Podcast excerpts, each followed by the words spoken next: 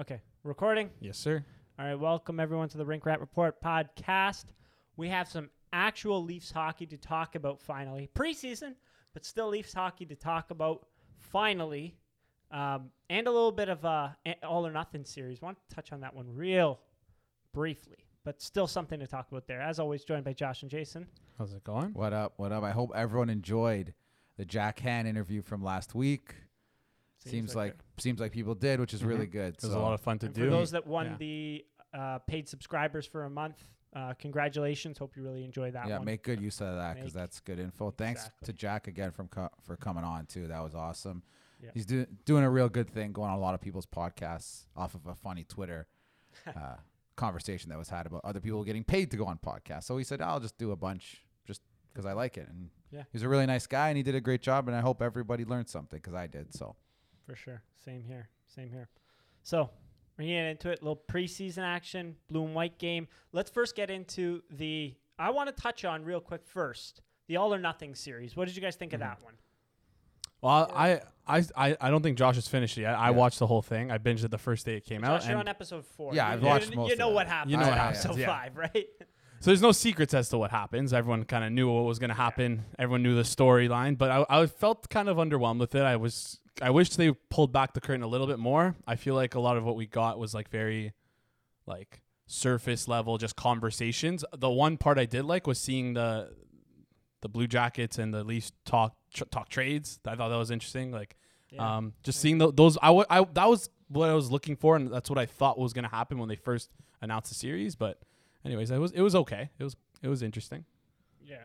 And so, Josh, you didn't compared to the Tottenham one and the, the Arizona Cardinals one, you didn't think it was So, up to standard? The Tottenham one was also kind of like not as in depth because obviously a long soccer season, but I believe it was more episodes and like they had a coaching change in the middle of the year, so there's a lot of focus on that. There was a lot more like you you saw a couple like Dubas and Keefe interactions with the players. Probably the most recognizable one is with Jimmy Vesey, unfortunately. They kind of just Dude, ripped on him. Sorry to interject. Yeah, they yeah. made Jimmy Vesey look like a piece of shit. But honestly, no, no Just like offense a to Jimmy Vesey. no self confidence piece. It's the framing of it. Yeah. This guy looked Yeah. so nervous every time he looked around, and like I saw someone criticize Joe Thornton because they're like, "Oh, like look at him, he's making fun of Vesey here." But it's like it. I, I felt like he was trying to do it to like get him more comfortable, Mhm. or it's like the way that they cut it. But like Vesey just looked on edge the whole time, and it, the way they cut it between Keefe and Dubas with him, it made it look like he was just a piece of shit. But again, not to play devil's advocate for for uh, Keefe and Dubas, but especially Keefe, he's right. What he was saying to Yeah. Jimmy Vesey was essentially like, "We brought you in to like make an impact, and Mhm. you've essentially done nothing on any Yeah. end of the ice." Yes. He's like, "What are you? Are you a goal scorer? Are you like a guy been who's going to very be hard on the puck?" It's Yeah. yeah. He said it's been very vanilla, and whatever. That's kind of that was kind of a great description of what Jimmy Vesey was for uh, the Leafs. But and it's funny. He had three goals in two games one week, and they just glossed over it. I remember, and during that time when it was like about he was about to get claimed, they just skipped right over it and were like, "Yeah, Jimmy Vesey demoted to the fourth line." But it's like he just he just scored a bunch of goals. Yeah, and th- the worst part for him is when Dubas tells Shanahan like, "Yeah, Vesey was claimed by Vancouver." He goes, "Really? wow! like, us- come no, on." his Vesey got claimed. It's like really by, who? Yeah, yeah, by who? so that was tough. One thing I took away from it, like, sorry to go back to your original question, like the first w- version of these I watched was the Arizona Cardinals, and they had a really good season that year. That was the year they lost to Cam Newton in the conference championship, and like. There's just a lot of characters like Bruce Arians. They did a lot with Bruce Arians, Carson Palmer. It was very Larry Fitzgerald. It was very like in depth. They focus more on like some of the behind the scenes stuff, not necessarily like pointless cutaway scenes of like people. Like Playing it's golf. cool to watch Yeah. Muzzin and Hall hit ten chips, but like doesn't really get, show you Talk, anything. you, them talking about the aliens existing Yeah, wa- like- wasn't engaging. or for like you? Matthew's parents fake watching a Yeah. game or whatever, which is it's a Yeah. nice story There about was no Matthews. game on that TV. But it just it felt like there was no like consistent storyline or theme. It was very scattered. So I Yeah. didn't really like from what I've seen so far. I like it because one, I think the this is a really likable group too. I know that's not a popular statement in Toronto, but like Joe Thornton, for example, I know he's not on the team, man. I hope he- he wins a cup. Not this year, obviously, but it would be nice to see him get a cup Yeah. because he's like a awesome hockey guy. That was one of my yeah. takeaways. My other one was like people think Sheldon Keefe came in for Babcock and is like a big players coach, like this like analytics Dubas like puppet. It's he's the opposite of that. He is pretty hard nosed as a coach. He gets on the players a How lot. many f bombs do you think he a dropped? lot. A He was like lot. Bruce Boudreau level Yeah. f bombs. Oh yeah, he was he he went he went brazy there. But in terms of, I had one thing. Oh, I saw s- some people criticizing Thornton because um Oh, I know what you're talking about. yeah pe- So they I, were can I, getting s- on him can and I he's say? like, oh, but we're in first. So they had a leadership meeting. It was about 20 games into the season. It was, which was weird because Auston Matthews wasn't there. I think it might have been when he was injured, though. That's why. It was Thornton, uh, Spezza, Muzzin, Muzzin. Rielly, Tavares, and Marner. Those six. And and Keefe and Dubas were asking them like, "Oh, we're doing well, but what do you think we can improve?" And Thornton was kind of like, "Yeah, like I think we're doing pretty well. We are in first place." And I guess people took that as like him being complacent, but that wasn't at the end of the year. That was like 20 games in. So I think what he was trying to say is like, We're on the right path. we're on the right path. Yeah. Like I've been I've been here before. Like this looks good so Yeah. far. Yeah. I think people also you can't overanalyze every minute minute of this because Mhm. you're seeing can cut out a lot. Of it's stuff. what f- six 40 minutes episodes of a 56 game Yeah. whatever. Mhm. How long was it? Five season. months, six months Yeah. season. Like it's hard to overanalyze. That's the other thing. Five episodes. Yeah, five That's not enough. It's not enough. That's not enough. The the Cardinals one was eight episodes. 16 Yeah. games, eight episodes. Like Wow. So you can get a lot more. Even Hard Knocks compared to Hard Knocks, for example, for HBO. Oh, It's four weeks of preseason. They get four episodes, right? Five actually. Yeah. Like That's- that's, what I yeah. compare it to. The other stuff like that. Maybe it's not fair to compare it to HBO because they like have it Road to the Winter Classic. exactly. Yeah. HBO But like has it I down. thought I'm like, this is just the wrong year to do it because like they're locked COVID, in. Like, what's the fun stuff that they're doing? They were playing Nintendo Switch, and it's like, They went to the track one day. Yeah, that was that was there was a funny line there. Alex Nylander's like, oh, we all uh like, how are we gonna go out? And Auston goes, yeah, we're all gonna get into one car and we're gonna go.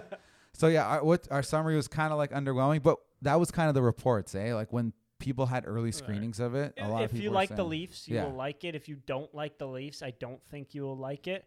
Um, my favorite character of all of them was 100% David Rittich. I think he was kind of ridiculous, um, very funny. He named his dog Alvin after Alvin and the Chipmunks because, and I quote, nine years ago he really liked Alvin and the Chipmunks. weird. Hey, It's a good movie. also I Was it? one more interject. It kind of painted Freddie Andersen in a weird light too. I don't know if you guys Yeah. agree with that. Very like, weird. Very. Even there was that scene where it was like Andersen went for a skate first time on the ice, and Dubas and Keefe were like, "Oh, he's off the ice already. Like, what's going on?" Like, it was it was odd. It That was, was, really very odd. scripted. Yeah. St- some of the It's stuff like was he's also off scripted. already. It's like, Yeah. dude, he didn't have his gear on. Mhm. Yeah. Why does it matter? I know Yeah. it was odd, but, But it did paint the right picture. Like nobody knew what was going on with Yeah. him all year, right? But oh, another Rittich thing when he asked the goalie coach Steve Briere to uh, fire two pucks into his head. And That was Steve like, wild. what? yeah, that was wild. so that was that was hilarious. I thought they could have went more in depth with some of the games. Like there were some exciting games. I know. You remember Yeah. Alex Galchenyuk gets put on the fourth line. He gets promoted mid game, two assists, and then they ended up. Did they win that game?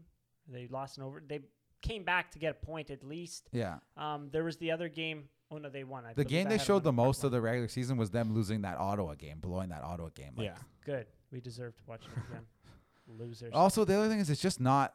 We know the ending, so uh, Yeah. there's no suspense for us. I guess maybe if if you flip the script, like a Canadian watching a behind the scenes of Tottenham Football Club, right? Maybe somebody in England or somebody in Sweden watching the behind the scenes of the Leafs would find it interesting, but I don't know. It's just kind of sad to Yeah. watch too. The only thing I, I yeah, my my biggest takeaway is they missed that middle ground where like someone who's both a fan and isn't a fan would enjoy it. I feel like they just I don't know, they missed. Anyways. Yeah, that's true. That's true. Um, but yeah, overall, I mean, if you're le- again, If you're listening to this, you should watch it. yeah, watch it. Just Yeah. you might as well give it a watch, right? Yeah. Uh, but let's get into it. Some Leafs preseason. Um, what have what has been your thoughts so far? I have so many thoughts. I'm really excited to talk about this actually because even though like we talked about two episodes ago, there's a lot of slots filled, right? There's a lot of slots. We know these guys are going to be on the team. I felt like there was a lot of hungry players, yeah, especially in the second group, it like the group that played tonight, marks. raised a lot of question marks. The first guy I want to bring up as a question mark guy is Josh Ho-Sang. Mhm. Oh yeah, The reason I want to bring up I up gotta Josh eat a lot of crow on yeah. him. I've been very, very impressed with Josh Ho-Sang's game.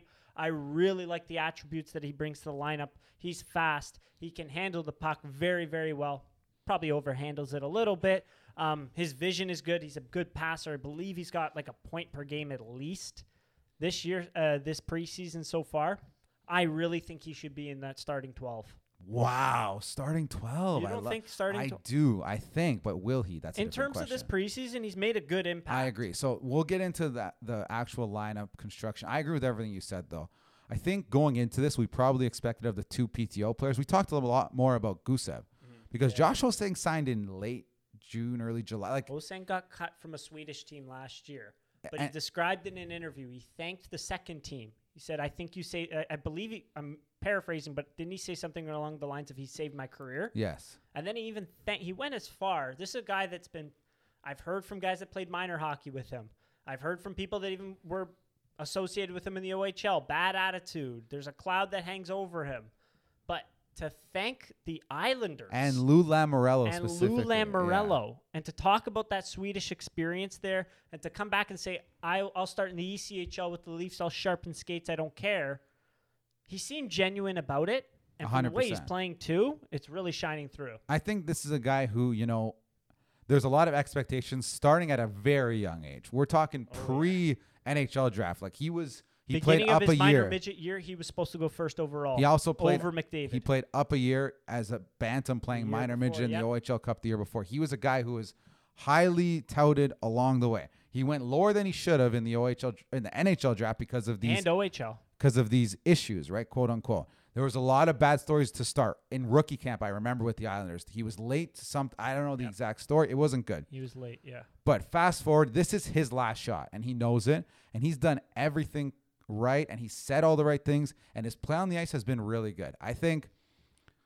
I don't know if this is a stretch to say, in terms of pure skill, he's probably in the top like eighty percent of the NHL play. Like he's better than eighty percent of the NHL players. I think in pure skill, no doubt about it. It's the other things he has to refine that they've always talked about. Ma- They talk a lot about consistency, which I think, sure, yeah, I think it's more about playing within structure for him Mm-hmm. right? He's a guy like you said, sometimes likes to overhand overhandle the puck. When you when you're that good, your mitts are that good. Like it happens sometimes. You do tend to try to make maybe one too many moves and maybe turn the puck over, but he's come with the right attitude. He's played really well, especially on the power play. Playing with I don't, I don't like it's it's kind of rude to say like some less talented players in that second team that he's played with, right? He's played really well. Him, he's had some nice plays with Mike Amadio as well that I've noticed. Uh, maybe that's an AHL line to start. Who knows? Maybe. We'll see what happens. I think Josh Ho-Sang, though, should get an NHL deal. I know. I, I I don't know if the Leafs are going to give him one. I don't know. I think he should too. But there's such a logjam up front. And again, That's true. last episode we talked about Gusev being the PTO guy that could probably make He's the lineup. Ho-Sang has completely outplayed Nikita Blown Gusev in my opinion. Out of the water. Not even close. And we didn't talk about him because he signed a long time ago, but he wanted to play here. That's another thing. You, you got to add that factor that he did sign this PTO way early. I'm sure he could have probably true. fished for another deal somewhere. He signed in July. He said, I want to be in this organization. That's what he said throughout. He's going to get a contract at some, some level in the with the Leafs. I don't know what it is. But yeah, I, I went on a tangent there, but I think Josh Ho-Sang deserves all the love for what he's done in this preseason for the Leafs. Pretty good off the cycle too in that first game with Tavar- Tavares as well. I mean, can skate, but also can can cycle the puck Yeah. pretty well because he's got some good mitts uh, to him there. But y- um, in terms of this first game, I mean, what did you think of uh, Curtis Gabriel? Have you watched him at all? He's. I don't even think I he's can't a bubble. believe they gave him. he's not a bubble contract. player anymore. He's just not. way deal. He's that gonna- guy cannot skate. I, I think he's just going to be put on waivers, and it's just. I think the Leafs are just hoping no one to. claims him. Like I guess I don't know. I don't care if anyone claims him. He stinks. Like I don't know. Like if you're looking for a fight, I understand what he does off the ice. It's great. But if you're looking for a fighter, you had one last year in Scott Sabourin.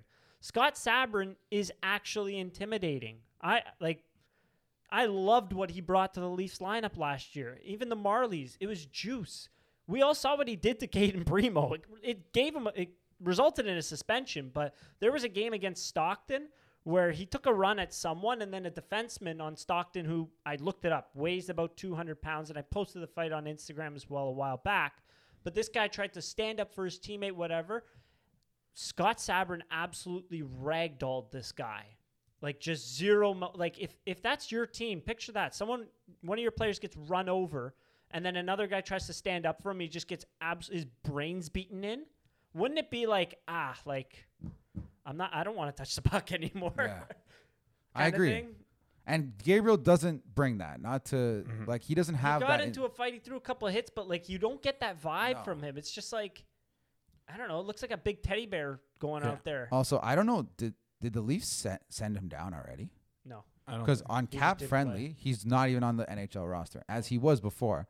So I guess cap friendly's projecting, projecting him. Yeah, they do. they which do makes that. sense. Yeah. They which the Leafs roster, which I think we all I've seen people uh, what he brings to the line. He brings something different. Yeah, he can't skate. But also, why would you sign Simmonds to 900k and all have him and Curtis Gabriel Simmonds in is the lineup? actually intimidating. Correct. he's That's what brought I'm that saying. In the preseason, So as why do you need Gabriel? I don't think you do, and I think Not at all. Mm-hmm. maybe just a guy they wanted in the organization for whatever reason. He seems like a really nice guy. Yeah. He Yeah. Is He's a- pushing for a yeah. lot of really good causes through social media. Yeah. So those are all important things. He uses his platform for for the greater good. And But I in- they but- like that. But again, this is a hockey organization, Yeah. right? We could. That's what we should be putting first and foremost is the, the the player's ability on the ice, not what he can bring off the ice. I still don't mind that they brought him in, but if he, I don't want him to see a play play a game in, for the in Leafs the this NHL year. for yeah. sure. At all. So, Jason, bring, let's let's keep this rolling. Bring up a guy you were impressed with now, um, or I'll throw out a name. You talk. You tell me. I was gonna say uh, Ondrej Kase. He looks great.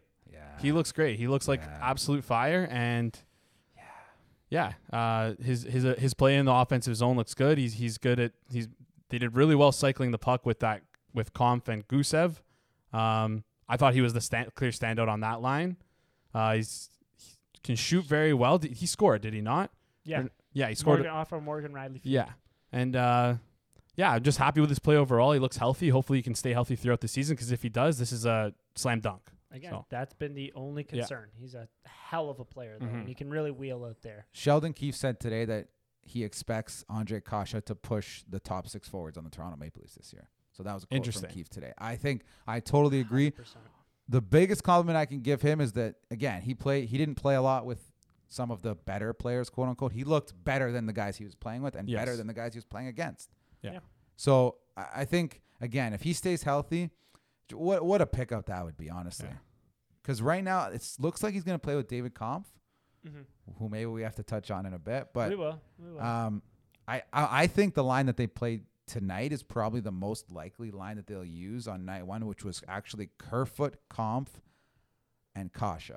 Yep. And as as if you listen to that previous episode with Jack Han, as he said, put him with some more talented guys that are maybe a little deficient on the defensive end, and he'll help to make up for that, and he'll help to support them and let them do their thing out there.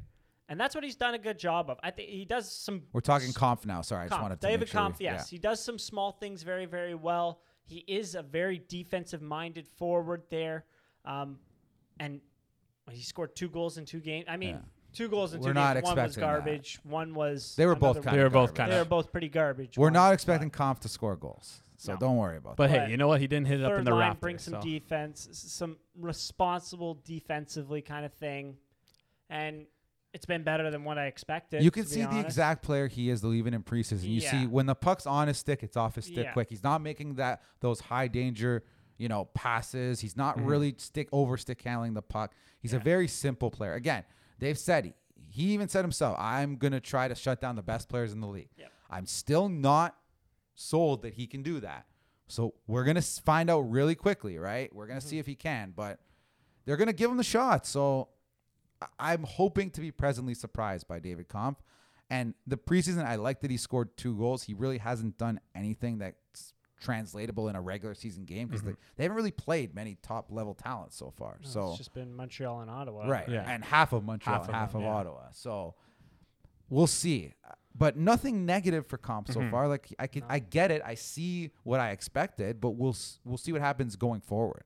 I think that's a positive though. No negative Yeah. so far is a positive for me because Yeah. honestly, I had no idea what to expect going into Kampf from what I read, read on Twitter and Reddit about him. Like people didn't really like him, but uh, after seeing him play a bit so far, he looks like he's safe, and I'm okay with a safe player. I'm okay with him being safe. So Agreed. Um, one player I wanted to touch on, I don't think he made it 100% the Marlies there, which I've, I've tweeted it before. Marlies got some good players Oh there. my God, they're gonna be good. They're going to be good. Mike Amadio. Yeah, that's I mentioned He, him earlier. Like, okay, his, his physical skill isn't that great.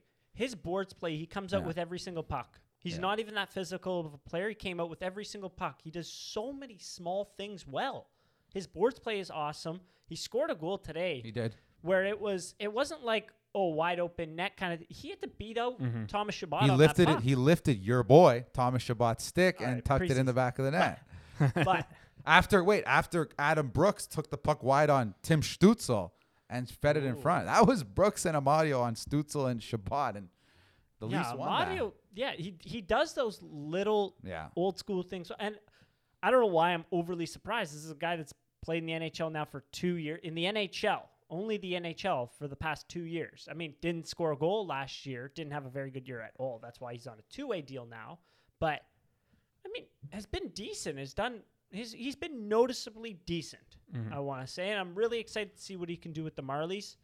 Um, I, it was just a guy that uh, there were so many small things where it was like if you're a coach and you're watching, a lot of good coaches things. I want to. I agree. Honestly, what I saw from him that made me kind of impressed was like, like you said, he seems like a smart, responsible player.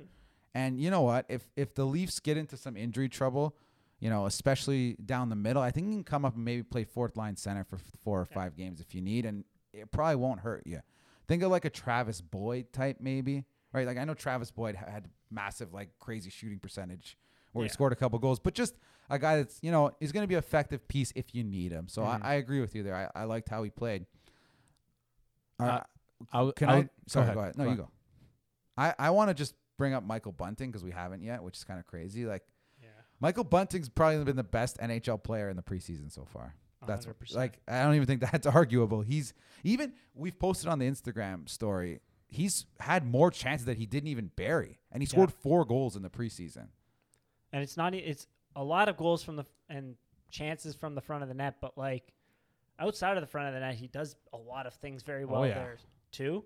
I mean, he's plus two hundred, plus two thousand. I want to say to win Calder Rookie of the Year. Yeah, Mhm. Would you throw down? yeah. I would absolutely do that. Are you kidding me? The only thing that like stops me from that is the idea like they don't like giving it to like the types where he kind of he's like literally the oldest you yeah can possibly. he like be. did the technicality way like four times to still be a rookie. Like Yeah. he He's the Greg McKegg. he missed it by one game. The rule by one game t- Two years ago. Yeah. So no, he, it was uh, it was four. He, he missed it by his birthday two times. two. Mhm. Okay, yeah. Two days. But also, didn't he miss the games played So threshold this last is year what by it is. like? you have to be you have to be under 26 going into that season. He, uh, by September 15th of that season, he is born September 17th. Great. you loophole. have to uh, uh, the season before you cannot have played more than 25 games. Yeah, and he played 21. 20. Yeah, You cannot have played six or six five games or more in consecutive games season, in two consecutive and he played seasons. five. No, he the the season before he did not play in the NHL, but the season before that he played six games. Oh my god, that's insane. So it's just like skeeting by. It's like what Greg McKegg. Greg McKegg was a rookie until he was like 30, though. So yeah, I think he's technically like the oldest you can possibly be if you could find some some odds, I'd throw throw some money down there because I think like he's gonna play. because Dave, our resident Sens fan, was trying to get me to bet on Pinto, and I'm like, nah, I want to bet on Bunting. Mhm. Yeah, Like hundred percent. Um, right? but we've all seen the highlights. Like, I like his little grit. Like, I really like his pestiness. Honestly, so Even people. Nick Ritchie. Oh yeah, people think he's gonna be like our new Zach Hyman. I see a lot of differences between him and Zach Right. Hyman. I think Zach Hyman, we- for all we want to criticize Zach Hyman, he's a, a I'm sorry to- superior puck retriever to Michael Yeah. Bunting. Like Yeah. he's a lot stronger on his stick, a little more go separate man from the puck. But Michael Bunting has a little like Brendan Gallagher pestiness. You know, in you him, know, he Ooh. was he, he he's reminding me of a little bit. Not he doesn't play center, but maybe like he can Kadria? be that casual Yeah, replacement we've been looking for for so too. long. Like I like that. I like maybe that. not not in the sense of a third line No, I center, like but the that. the Yeah. bite he brings. And Sorry uh, to go yeah. back to it, but episode five of All or Nothing, they were showing the game seven, and just watching it again, I was like, Hyman, Hyman had like missed a lot. three Yeah. great Oh, chances dude. that he put straight Oh into gosh, Price's yeah. pads. I- Where did I all those remember. passes come from, Mhm. though? Mitch Marner. Mitch Yeah. Marner. Yeah, and- but it doesn't matter, Joe. It doesn't matter. So, Hmm.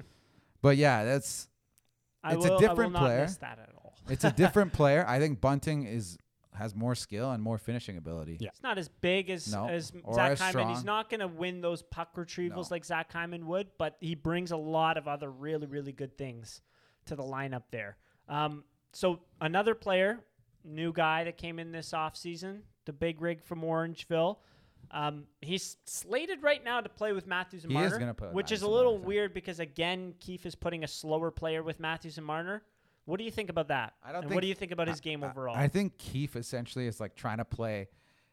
This is gonna sound mean to Ritchie and Simmonds played there and Thornton. Like I think he tries to play like the minimum level player possible that could still sustain the production on that line, right? Because that makes the rest of your roster a lot better. Yeah. If a guy like Nick Ritchie, who let's be honest, right now is a bottom six NHL player, possibly a middle six on maybe a more middling team, and he can play on your first line and give you good minutes, then you take it, right?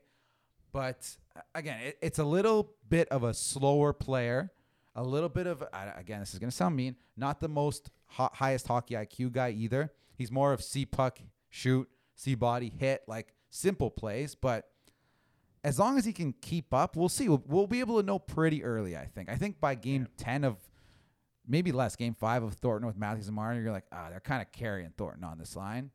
Maybe we'll see by game five that they're carrying Ritchie, or vice versa. Ritchie's really adding another element to the line. I think I really like his game though. Don't overthink Nick Ritchie. Like he's a big guy. Yeah. He's gonna throw the body. He can fight. and He'll score 15 goals. Nothing Yeah. needs to be overthought there. I, I like his game. I Good like release. You see that goal he scored in the, the blue and white game? Yep. Holy. he could shoot. It was Bunting came in, he cut to the middle, and he put it to Ritchie. That thing was on and off the stick like like lightning. but it's it's he's gonna do the simple things right for mm-hmm. us. You know, like and, and we need some guys like that. So I I like having him on the first line just to give put the defend other teams' defenders on their heels a bit, just to think like I feel like Hyman would never go in and crush someone. He would probably try and pickpocket them. They'd still have to be aware, but at least Ritchie brings that like small little added Yeah. element of I think they were aware of Hyman too. Like it's a similar you- thing. Like yeah. Do you think, and maybe I'm overthinking this, you remember in the playoffs where Matthews got ragdolled? He drew the penalty. Mhm. He did not score on the power play, obviously, but he drew the penalty, but like nobody kind of beat anyone up. Do you think that that kind of resonated with Keefe? Like, I would like someone that's going to bite their head off. I don't care if, like, I don't, nobody ragdolls our best player like that. I think this is my hypothesis watching the all or nothing because they showed the couple. I had forgotten that Simmonds did get some run with Matthews and Marner. Maybe they want a guy like that there, as you Mhm. said, and maybe they realized Simmonds probably couldn't do it anymore. So let's give Ritchie a shot. Yeah. So we'll see. I, I like, I like it though. I, I think it's again. Let's try a hundred line combinations in the regular season. Like Yeah. figure it out, right? until it until it works. until it clicks. And I think Mhm. they will. f- They have enough guys. They will find something that clicks. But I do really like. Sorry to keep jumping. Bunting, uh, bunting with Tavares and Nylander. Maybe we'll go deeper into the lineup later. But Mhm. I think that twosome has been missing a guy who can actually finish some of the chances they create. We've seen Kerfoot up there a bit. They're running Mikheyev there tomorrow night, which it seems like they're trying to give Ilya Mikheyev every chance to win that second LW job. And uh, Michael they Bunting. showed in All or Nothing him com- because we got the report he asked for a trade and we sh- they showed an All or Nothing him He's complaining about his 11 minutes that he played. I I not play enough I not play Yeah. and they tried to tell him no Ilya like you're a big part of this team just some nights you're not going to play as much because you bring something else like Right. don't look at the points total but like you know trying to put them there to to satisfy that kind of request from the agent it's like dude y- you do other things very very well like Yeah. sure you could put up 30 points and be whatever for your um, for your free agency season but what if you're one of the best defending wingers Right. in the league and you like GMs are going to take notice of that you Mhm. got to remember that Yeah. part as well So right So right away when people saw Mikheyev playing with Tavares and Nylander, they thought, you know, maybe he can win this role. Do you think there's he's done enough to be No, there over. Michael Bunting? No. Well, not to be fair, in the first couple, in the first game for sure, Yeah. he generated a ton of chances. That's where the Even talk the came second one, from. he, he he generated a ton of chances, and I believe he scored one goal at five on five. I can't remember. Maybe it was in the all. Or, uh, it, maybe it was in the blue and white scrimmage. I'm thinking of, but he eventually did score a five on five goal. But just he, it's to me, it's still the same player. Like you put him in front of the net, his hands are just way too slow to bury anything there. He's still just the same old Ilya Mikheyev. There's going to be games you notice him where maybe he puts in a goal or a point or whatever, and he generates eight chances that he just can't finish on. And then there's going to be streaks where he just doesn't, you don't notice him. He did look a little bit more physical, a, li- a tad. He was kind of putting his body in front guys, which is a little bit of a change. Mhm. But you know, to me, it's just the same old Ilya Mikheyev. I don't think this lasts. So, do you want to jump into the lines, or do you want to talk about? Let's talk about a couple more training camp Um, guys first, if we can, because I want to. Oh, Nick Robertson. Yeah, Nick Yeah. Robertson. Okay, that's what I thought. He had his best game tonight. He probably had five or six pretty solid shots on goal. I don't want to call them scoring chances, but I, I think I might have to eat some crow there that he's ready to play in the NHL. I think it Not yet. makes I sense think he to needs send to him change back. up some Yeah. things in his game. Yeah, Um, I feel like he tries to force plays a little I bit think too you're much, right. and you saw that tonight. He's generated some good chances, but it's like I call them fake good chances Yeah. because it's like when you're on one leg, falling back, throwing the puck to the net. Like, great, you made the toe drag Mm-hmm. before, but that's not going in on an NHL goaltender. Let alone even like that's not even going in on Matt Murray. Um, but- Also, not to like nitpick him, but I think he he he could use some skill development with the Mars in terms of Yeah. he also has a really elongated release. I don't know if you guys have noticed that. Like yeah, the puck kind of it's not a quick release. He's got a really strong shot, but he kind of takes a long time to gather and really get his torque But behind I him. brought and I brought it up. puck. I brought it up in the um, the prospects tournament as well. It was too many plays where he's going in and it's one on three and he tries to does some, do something there. Like you got to add something to your repertoire there. You got to stop up and maybe make make a heads up pass because he is a good passer. Yeah. From what I noticed from Nick Robertson's game, the five on five chances weren't really there. It was a lot of special teams. He did some he did some minute things very well. The one timer's still there. He's got a good shot. He can pass the puck, puck decently. He was winning some puck battles. He was doing a very good job with that, especially on the PK.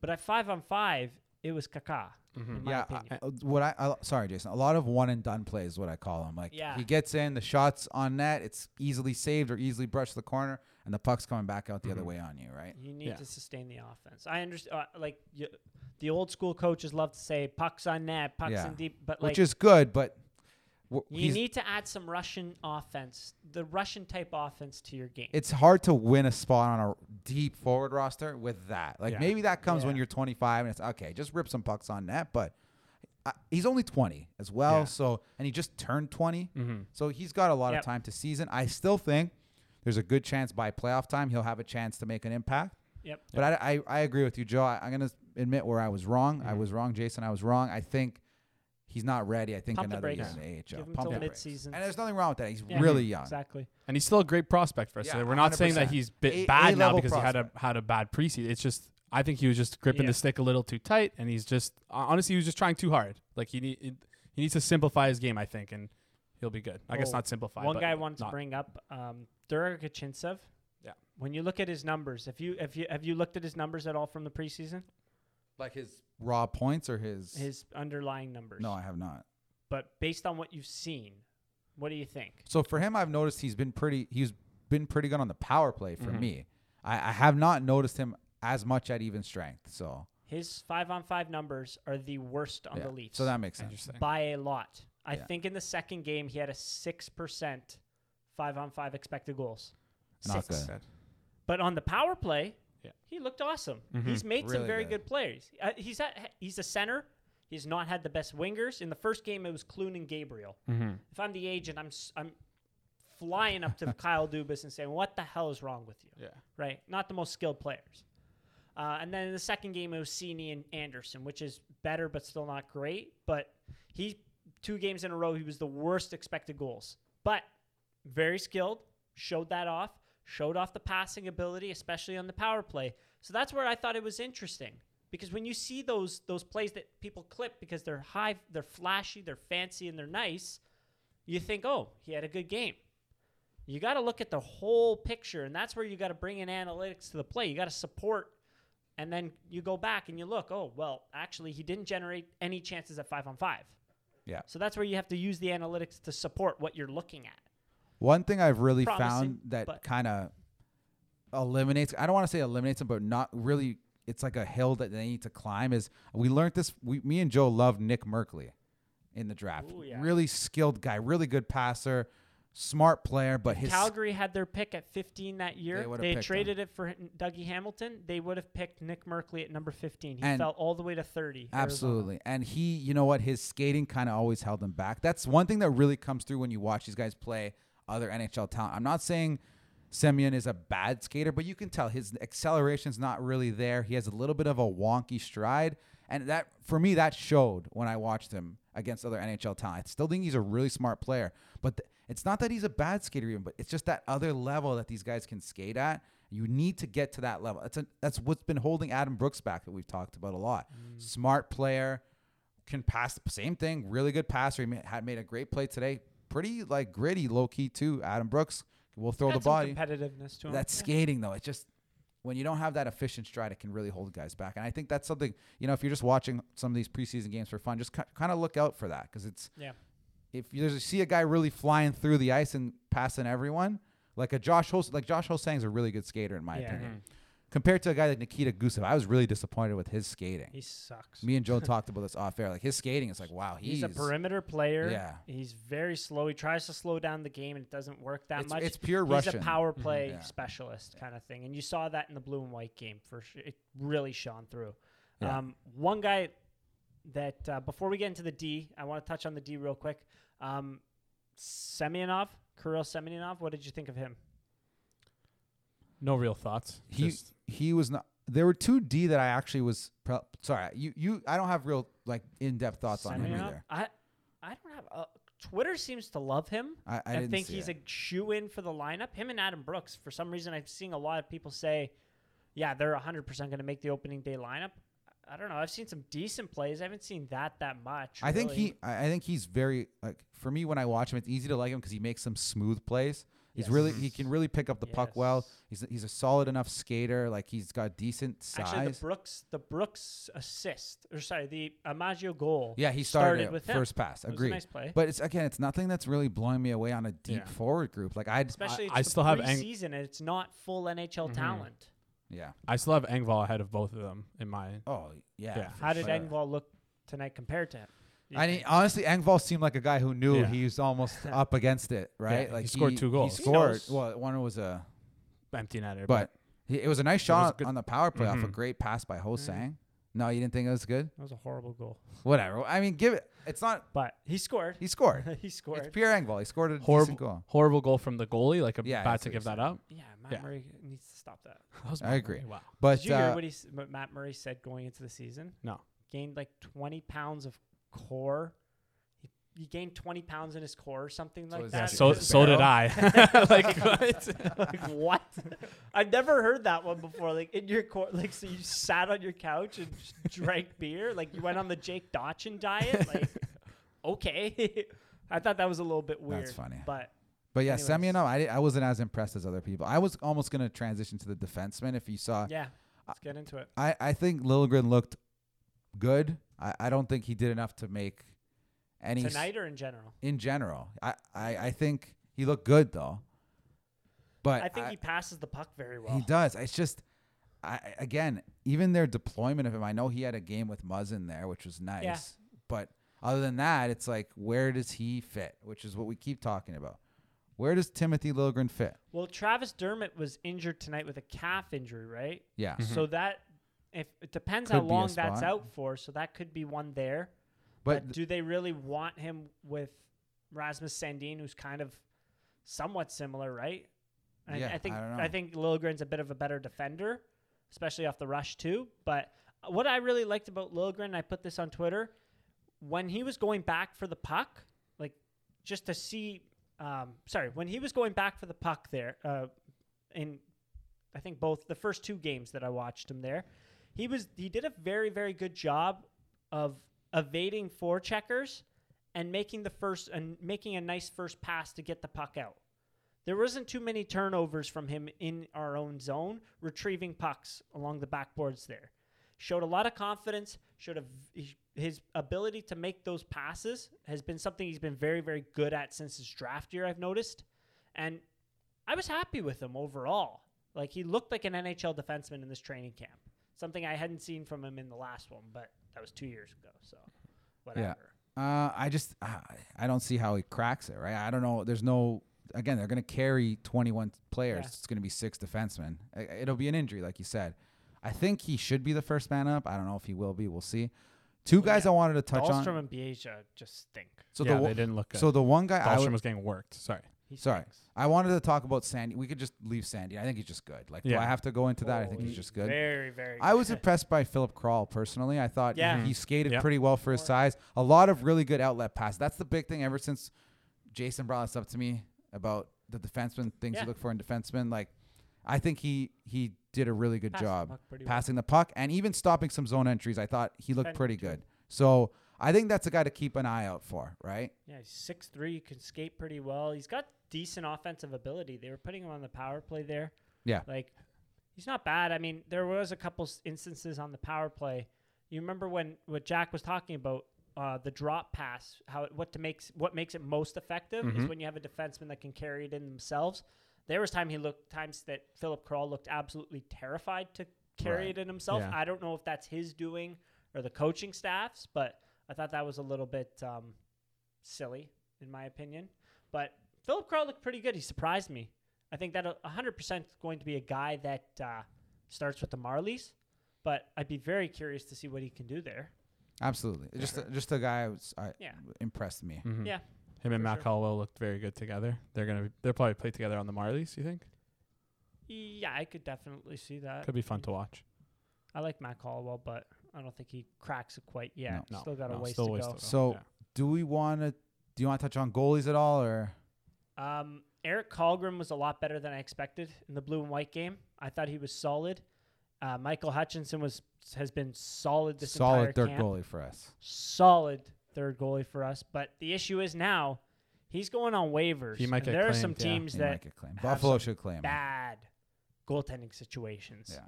I I think that someone picks up, especially if there's an injury somewhere along the lines. I don't quite see Michael Hutchinson clearing waivers, to be quite honest. But you know what? Eric Källgren looks very reasonable to be an AHL goaltender. Nothing stupendous, but he he looked pretty good. So I'm I'm I'm I'd be okay running Källgren and uh, and and Joseph Woll um, as a tandem for the Marlies for sure. Unfortunately, Ian, Ian Scott, Scott. ag- that's gutting. I know. That's gutting. And the fact they brought in Cormier for a PTO kind of shows they think it's a pretty serious injury. He's, he's injured his, his groin in the past Yeah, before. which is unfortunate. He was looking so good. The prospect tournament, I liked what I saw there. He got brought in against Montreal and made a couple huge saves, huge saves, and then, you know, just an injury and he gets taken out. it It's happens, like, oh, unfortunately. God, you really feel for the kid there, but yeah, So I think that was pretty in-depth training camp yeah, talk. The sure. the way I want to close it is okay. We talked about it two weeks ago. The the bubble for the force because that's really the roster spot we're looking for. They're going to be carrying sixty. I think Dermott should be okay. yeah. Who is the odd man out night one now? I think at the beginning, I forget what we said. Who's the odd man out? The last We two were saying episodes Pierre Engvall, weren't we? I said Ondrej Kase. That is wrong. Oh yeah, that's right. That is wrong. But um, let's talk. to be fair to you, it was a guy that had played. They Right. they kept mis- mentioning it one of the games. It's like, oh, he only played 26 minutes last year. 26 minutes. That's Marner's one game. Yeah, exactly. You know, he's played more I know. one game Mhm. before. But yeah, Ondrej Kase looked money. phenomenal, honestly. So I, I'm gonna preface it like this when we talk about it. Okay, so it seems like we have Ritchie Matthews Marner. That's locked up. Yes. It seems like we have a left winger, Bunting or Mikheyev, with Yeah. Tavares and Nylander. It seems like they like the third line of Kerfoot, Kampf, and Kase. Is that are, are we good to pencil all those guys in on night one? Those eight, those pretty much eleven guys I talked about. Yes. I'm just pulling up the combos right now. What we got? Because this is my question. So you're saying Ritchie Matthews Marner, yes. one of Mikheyev or Bunting. So can John we can we hold can we hold that second line? Let's, t- let's say third line first. Let's say it's they've been they ran tonight. It was Kerfoot, Kampf, Kase. Okay, yeah. So if that's the line, and Michael Bunting is the second line left winger, where does Ilya Mikheyev fit on this team? Fourth line, Spezza Simmonds. That's a weird line, no? Yeah. I- Um, I, don't think too too weird, really. I mean, yeah, uh, Spezza and Simmonds are not the fleetest of foot, Then you have Mikheyev, who can wheel out there a little bit. Got some good finishing ability in Spezza. You got some grit in Simmonds there, and some net front presence, and a little bit of spit in your eye there. I think it could work. Uh, however, will Ilya Mikheyev be happy about that? That's the other thing. Absolutely I'm not. trying to find the spot for Mikheyev because if you assume he's playing on the third line, are you knocking Kase to the fourth? I think they like No, no, and no, Kase. no, no, no. So They are you love Kase. are you knocking Kerfoot to the fourth line? Oh, possibly. Okay, but then wh- what are we doing with Kerfoot? Like let's get let's trade him Well, he was on the fourth line last year. I know, but as we talked about during the expansion talk, it's just not a great use of that asset. Like Yeah. No, three and a half mil. so, That's true. It, So if I, I think it's interesting. so it knocks down some things. Yeah, if Mikheyev is not on the second line Where does he play? and you promote Bunt, because right now this is what Daily Faceoff Let's has. hear it. Ritchie, Matthews, Marner, Mikheyev, Tavares, Nylander, Kerfoot, Kampf, Kase, and then Bunting, Spezza, Simmonds. But Bunting has just been far too good to be in a fourth line No, role yeah. right now. Yeah. If I were to, it would be Ritchie, Matthews, Marner, Bunting, Tavares, Nylander. I'm fine with Kerfoot, Kase, uh, Kerfoot, Kampf, Kase, and then Mikheyev, Spezza, Simmonds. However, I'm not part of the personnel. Uh, It's just not. I don't like putting Mikheyev on the fourth line. I just feel like it's not going to work. So There, you're just going to get complaints, and you're going to have to Mhm. move him. follow up. You said you think Ho-Sang's going to be in the 12. Where would he fit there if you if you give him an NHL deal? Ooh. Well, haven't I mucked this one up? it would have to be 13th forward to start, but I would Yeah. like him with Tavares and Nylander. Wow. Interesting. Bang the table. I would really like him with Tavares and Nylander. This is not a hot take. The, him and Tavares worked really, really well together. Bring some speed to the lineup. It helps. Like, how good is Ny- Nylander on cyc- at cycling the puck? Very good. Imagine them together. Yeah. I just feel like it could be so effective. Yeah. I, we haven't seen them all three together yet. We saw Bunting, Tavares, Ho-Sang together. That worked pretty damn well, I want to say. But I just feel like Ho-Sang has had such a good camp. Mm-hmm. Like, if he has to go to the Marlies, like, does he? Do they maybe maybe? So I'm just thinking off the top of my head. Do they then have to sign him? Do you think to an AHL deal to start, get him some playing time in Toronto, and then after a few weeks or whatever, sign him to that NHL deal and bring him up? Maybe. Would he have to Maybe. clear waivers if he did that? Well, I'm honestly I'm not too sure. That's I don't. I, th- I think I, I think if they intend to have him play for the team, they're gonna just sign him to a two way, right? Or But then you or- still have to. I don't think he's waiver exempt. Then you have to put him on Ah, waivers. I see what you're trying. To do. What if okay. a team liked what they saw? Maybe a Montreal or Ottawa. So I think it's what Joe. It would be an AHL contract, and then they'd have to I purchase think it his was contract. And then, no, but top and then top drawer. Yeah, top Yeah. drawer NHL purchase. contract. Yeah, I agree. So it, I think it's some in- interesting. tell them, hey, like injuries are gonna happen. Look what happened last year. Thornton got injured like the second game of the Yeah. year. Yeah. the depth, having depth is good. Like this Yes. is a good Oh, yeah. problem to have. Jason, I want to hear what you think. So I was just gonna say that one of the nuggets that I pulled from the watching the All or Nothing series was that early on when they were talking about Jimmy Vesey, um, they said that they brought him in to like to, as a potential um, answer to the question of who's going to be that winger on the second line, and they said specifically said they need a scoring punch on that left line. They haven't found it yet. Clearly, they didn't find it last year. They tried with uh, almost everyone on the team, including players that we got rid of, like Galchenyuk and Vesey. And Yeah. I I think between Ho-Sang and Bunting, maybe this is rose-colored glasses right now. I think those are better than all the players we've tried so far. I just wanted to say, like, I honestly like. I agree. I don't know if that's Better than Galchenyuk. yeah. Yeah. I oh, think Bunting for sure. I don't think he Yeah. deserves to be in that. He's he looks significantly better. Than Mhm. those But guys. e- e- even Ho-Sang though, I feel like I, I like that idea of him playing on the the second problem line. with He brings that punch. to me is again they felt obliged to play him on the second line. and Yeah. He just looked a little too Not good enough? cooked. Like his skating has been so like criticized. And it just Reworked. reworked and tried and and rejigged. It just he was he was okay, but he didn't elevate that. I think a guy like Bunting can elevate that line. Even Yeah. I think it's bold to put Ho-Sang there. I'll be honest with you, but his skill can elevate. He Mhm. can help those guys when they're just mostly dragging guys along the last two years. So Yeah, that's true. That's true. And it's interesting you say they've been looking for that left winger there in that line because you remember the rumors last year were always the Leafs are looking for a scoring winger. Mhm. Yep. I guess there was none available, so they went after Nick Foligno. wah, wah, wah. I mean, to be fair, like what does Nick Foligno do best? It's his defense, his phys- physicality, his forechecking. What happened like his third game with Toronto? He got injured. Back injury. How are you supposed to I bring know. any of that to the Well, he looked lineup? like he couldn't move in the. Yeah. We had we had Well, he fell down. we had three Coming off guys. the ice, he fell down. He we couldn't had get up we had three guys on our bottom six who looked like they really couldn't skate. So, anymore. but well, that's in the past. So again, sorry to keep jumping around, but so Pierre Engvall's not starting with the with the starting twelve on opening night. Then no.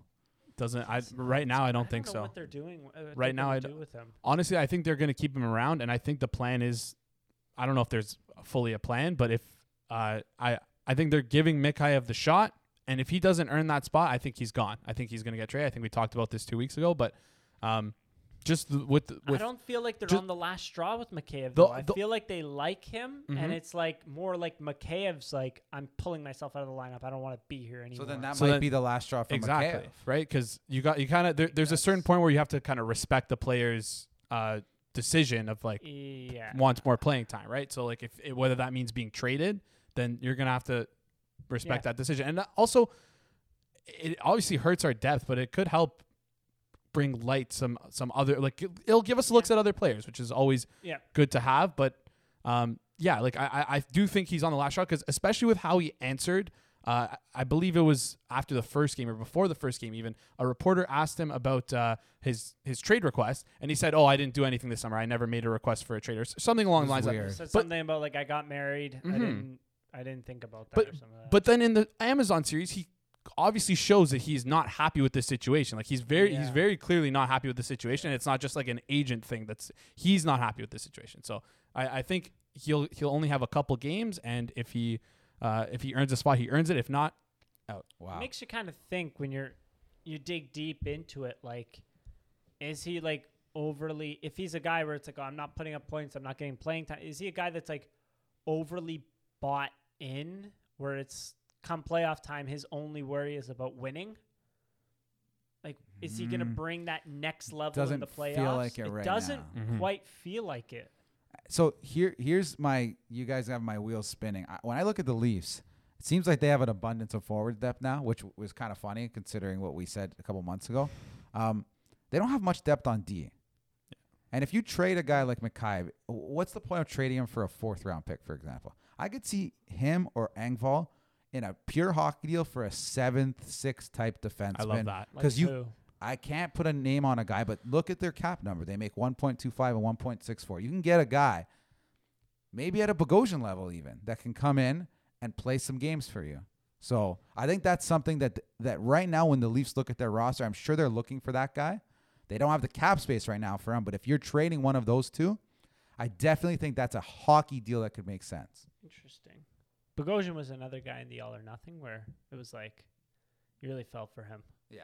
Mhm. I, I honestly, I, I really feel I, I I like Dermott. I think they would be well served to have another Bogosian type this year, even if he only plays 20, 30 games.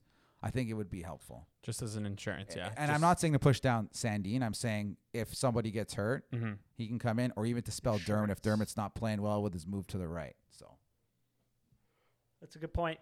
I mean, hmm. I Lots to think what about. player it would be though.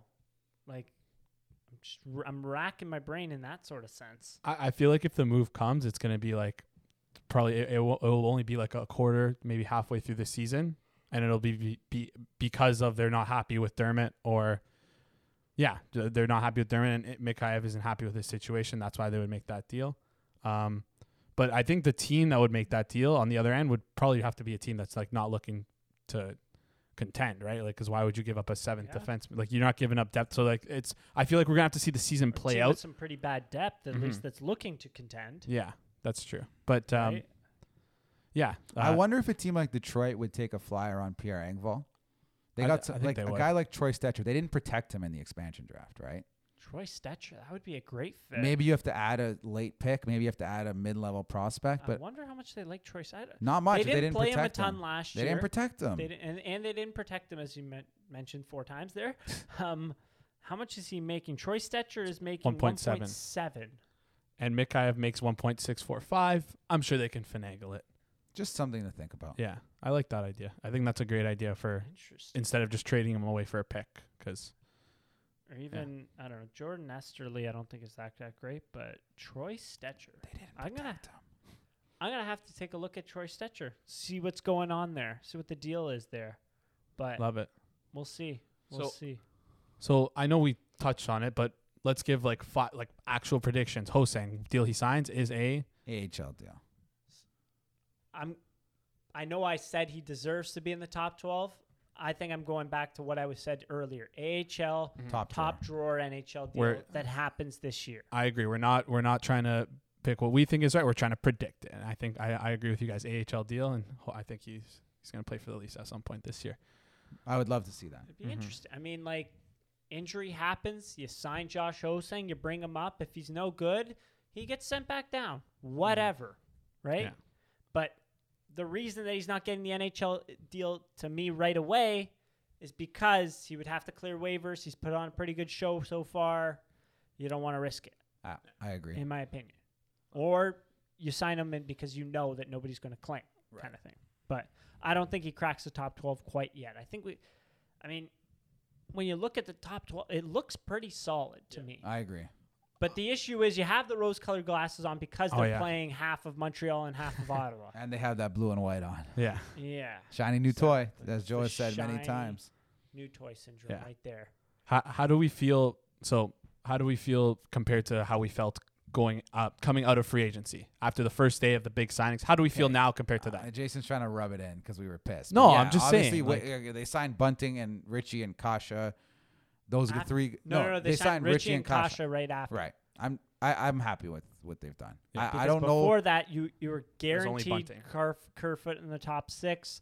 I absolutely hated David Kampf's guts. I'm warming up to him a little bit, Yeah. but honestly, I, I have to see him in an NHL game. Like, what what kind of determination can you make from a defensive forward in the preseason? Yeah, Yeah. I agree. Totally. agree. Congratulations, you shut down Austin Watson. I don't know. Yeah, I, I agree. I, I think I, I, people ask me, are they better than last year? I don't know. Like, wh- what were they last year? They were a great regular season team that lost to Montreal in the first round. It's a hard question to answer. Are they still a cup contender? Absolutely. It's no questions in my in my. I'm mind. looking at that. I don't know why Dallas came to my mind in terms of like a, a possible switcheroo kind of thing. Um, I'm noticing Andrej Sekera. I don't know how great he is. I don't know. It's just a name. He's at 1.5 kind of thing. But it made me remi- it reminded me. I saw a tweet where someone asked um, Oettinger if uh, about the waiver exempt. They're like, "Did you know you, you were waiver exempt?" And he went, "I honestly don't know what that means." That's It's hilarious. funny. That's hilarious. So I thought that was pretty funny, but interesting. Yeah. But anyways, uh, any other points, players that you wanted to cover? Uh, I think we did good on the players. Just the one other tidbit this week was Sheldon Keefe. I think He got two-year extended. extension. Yes. yes. Uh, Sheldon Keefe, and a shiny new two-year deal. He was coaching in the last year of his contract there. One thing I wanted to bring up, and I've heard from, uh, it was a university coach was telling me, you can't coach It's in very the last peculiar. year Mm-hmm. of your contract. You're a sitting duck, just waiting to be fired, Yeah. kind of thing. What were your thoughts on that? I I like it. Like obviously the Leafs the Leafs organization doesn't really ca- obviously that not that they don't care about money, but I think it puts Keefe in a better position. We fired Mike Babcock with four years at fifty million, like four years left on his deal, almost Yeah, they don't to care. five million dollars. They don't care about the money. They just want to give him security, just to show him that hey, like we believe in you. Give him give him that like sign that they believe in him. Well, as Joe said, a lot of times co- coaches don't want to coach on their last year because Mhm. it's an easy out. yeah, But the other scenario is what if you get Barry Trotz, where Barry Trotz coached on it. He said, "Okay, I'll coach on the last year of my contract with Washington," and then he walked the next year. And no offense to Washington, walk. Washington like was very firm because so what happened before that was they were if Washington didn't make it past the third round or whatever, they were going to fire Barry Trotz and go with uh, Reirden, I think his name was. He was Reirden was like the next guy up kind of thing. But then they won the Stanley Cup miraculously. And I think they still wanted Reirden, and so they tried to nickel and dime Trotz, and Trotz went, "Uh, uh we're not." which I won the has been to their Cup." detriment though, Absolutely. because they've been downhill since then, and the Islanders have basically been a revelation with Barry Trotz. And it's funny because they've had good regular seasons, and then in the playoffs, it just all comes apart. yeah, which is the opposite. The opposite of the Islanders, which is kind of funny. But And with then- Sheldon Keefe, great in the regular season, has coached very well in the regular season. I have been very critical of some of his decisions in the playoffs. Hopefully, he works on that and is able to like the decisions that I mean. What I mean by that, the line matching against the Phil Danault line, just saying, "Hey, our guys can take anyone." Didn't quite work out. Putting Tavares, Marner, and Matthews together in Game Five, and then putting Nylander at center did not work out. And losing two years in a row to teams you should have beat. That's Yeah. what I mean by that. I, I totally agree with that. I'm all right with it. Yeah, and one thing you guys got to follow is the theme here. Shanahan's put trust in Dubas. Dubas is putting trust in Keefe, saying this is the group that's going to do it. Putting tr- faith in my coach. But like, there's the underhanded thing where, again, like Jason said, if they want to fire him, they could fire him in 20 games if they Mhm. want. They don't really care about the Yeah. money. So, but I, I think it's a pretty standard move to just give your coach that assurance. What coaches have they? They fired. It was Ron Wilson like a couple months after he signed an extension, didn't they? Yeah, and And I want to say Randy Carlyle. Randy too. was also all their coaches have been fired mid-season. Yeah.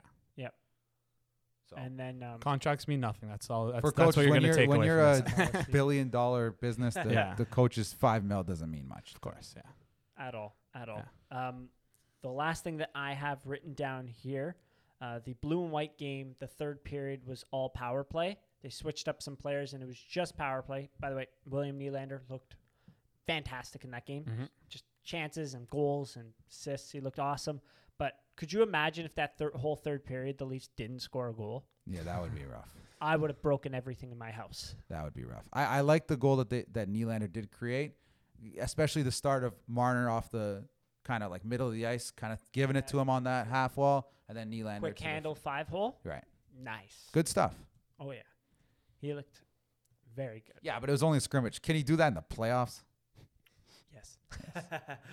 but um, that's all I got. I That's it. mean, any uh, closing thoughts that you had, Josh? You wanted to mention the Blue Jays. Ah, the it's Leafs? tough that the Blue Jays lost. All I'm gonna say is, Blue Jays didn't make the playoffs, and everyone's very excited about this young team. But I mean, this is Vlad Guerrero's fourth year with the Jays. People don't realize that, and this is Auston Matthews and Mitch Marner's sixth with the Leafs. It's not that different. Like, have some fun. Watch the Leafs. They're still young, still a fun team.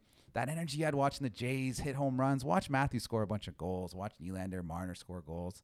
Try to have fun. I see hear a lot of negativity surrounding the Leafs and a lot of positivity surrounding the Jays, but like the Jays missed the playoffs. The Leafs have made the playoffs. I don't know. Something to think about. They you should be positive about the Jays, but you should also be positive about the Leafs still. Even though it's hard to do given their playoff failures. Like Mhm. put some faith. Remember how much fun you had watching Matthews, Marner, Nylander two or three years ago, and try to Oh, have yeah. that fun now. That's I, I'm seeing a lot of uh, people changing their negativity into positivity now that the season's coming up. So I, yeah. I'm excited. Yeah. I'm excited too. I cannot wait. Just unfortunate we had to listen to them bitch and complain nonstop for three months, and now it's all of a sudden like, okay, I'm back on board. I'm back on board. Yeah, okay. Just Thanks. have some fun. Yeah. That's all. It, it's anywhere. sports. It's fun. It's a grieving process. Some people go through it different ways, but anyways. exactly, exactly. But, um, yeah, you drew comparables. I draw them comparables to. Well, I I have eight different thoughts in my head. Um, the Dallas Cowboys, I thought. But like I, I go further than oh they're a disappointment they're rich. You remember last year the Cowboys signed a bunch of veteran older guys Defensive to come tackles. in and fix their defense. Um, what was his name? Dontari Poe, and Gerald McCoy, and they both Ha-ha got Clinton hurt. Dix. Ha-ha Clinton Dix. haha Clinton Dix got cut. Cut, Yeah. Gerald McCoy got injured in training camp and then got cut. And Dontari Poe did not make a way in for his life, and they all all three of those guys got cut. Yeah. and it was like same thing with the Leafs last year. They brought in Joe Thornton, Nick Wayne Foligno. Simmonds, and Nick Foligno. None of them worked. You bring in that youth. I Micah think it's Parsons, really- Micah Trevon Parsons. Diggs. Oof, It's fun again to be a Cowboys fan. Maybe it'll be fun to be a Leafs fan this year. maybe, maybe. Anyways, thanks everyone for listening. Go Leafs, go.